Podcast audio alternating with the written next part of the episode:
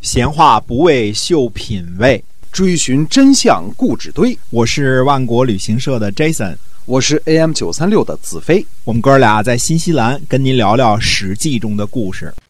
各位听友们，大家好！您现在收听的是我们每天为您播出的《史记》中的故事啊。我们在上一集呢，给您讲了吴楚大战的这个开始哈、我们今天继续跟您讲吴楚之间的战争。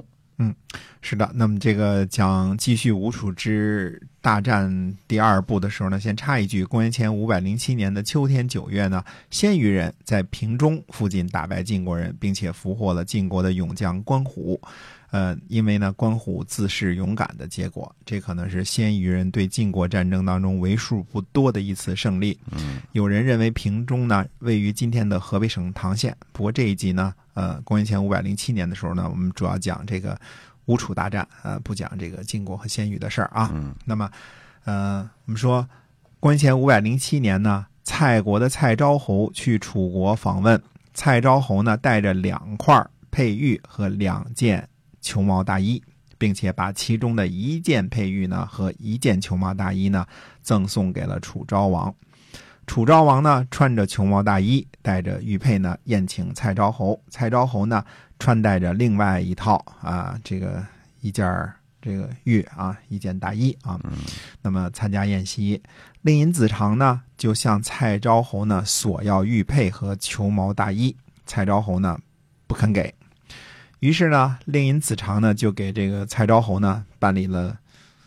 签证延期手续，嗯不放这个蔡昭侯一行回国。啊，蔡昭侯呢，平白无故的这个在楚国拿了三年的这个定居签证啊，一直蒙在鼓里，不知道为什么楚国不放他们回国。嗯呃，但是肯定也没有想到呢，这个因为令尹子长呢没得到那块玉和那件儿这个裘毛大衣啊。唐国的国君呢叫唐成功，他呢也是三年前去的楚国。唐成功呢有两匹骏马被令尹子长呢看上了，嗯前来索要。唐成功呢，呃，没有答应。结果唐成功和蔡昭侯一样呢，也享受了三年不准出境的签证嗯啊。那么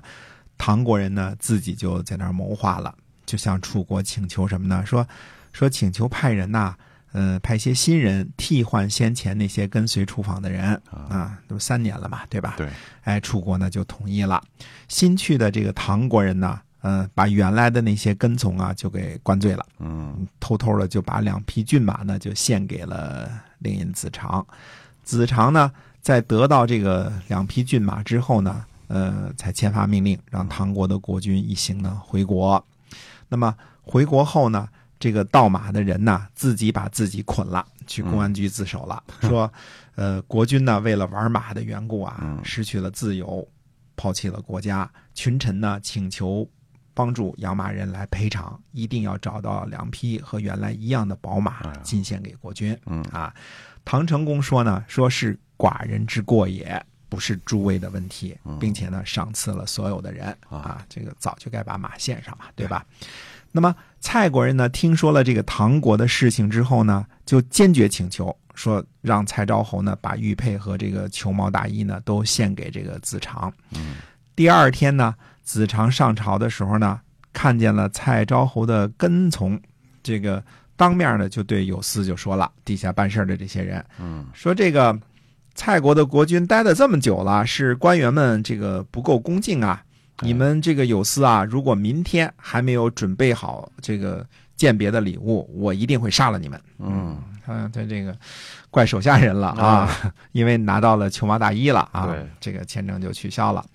蔡昭侯呢，终于踏上了回国的道路啊！在渡过汉水的时候呢，蔡昭侯把身上的佩玉沉到了水里，指着汉水发誓，这辈子绝不再渡过汉水往南去楚国了。蔡昭侯回去之后呢，就把自己的儿子和大臣的儿子送去晋国做人质，坚决请求晋国出兵讨伐楚国。唐国的故城呢，位于今天湖北随州的西北。啊，蔡国呢，在今天河南上蔡。虽说呢，两国作为这个楚国的附庸国的时间已经很久了，但是似乎从来没有遭受过这么大的屈辱，被楚国一扣就是三年，而且扣押这个国君的原因，竟然竟然是为了点儿这个什么两匹马呀、一块玉啊、穷毛大衣这点对破事儿啊啊，这个无足轻重的事儿。嗯，哎，见过贪婪的，没见过这么贪婪的。 这个蔡昭侯呢，已经下定决心要背叛楚国了，嗯，甚至把自己的儿子和大臣的儿子都送去晋国做人质了。啊，那么诸侯盟国，呃，这个这个这个这个盟主啊，晋国会不会答应呢？会不会答应蔡国的请求呢？且听下回分解。哎，好，我们今天啊这个吴楚大战呢，就先跟您讲到这儿，感谢您的收听，我们下集呢继续讲。